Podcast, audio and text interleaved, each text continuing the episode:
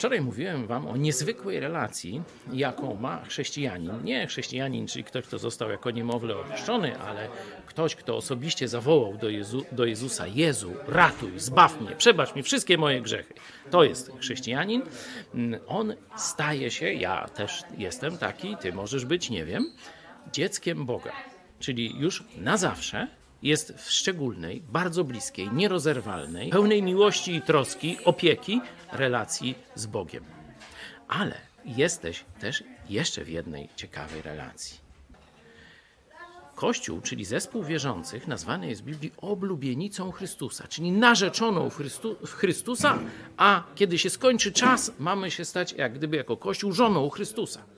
Zobacz, jak Jezus Cię kocha, jak jest w nas zakochany, jak jest nam poświęcony, jakie intensywne uczucia ma w stosunku do mnie i do Ciebie.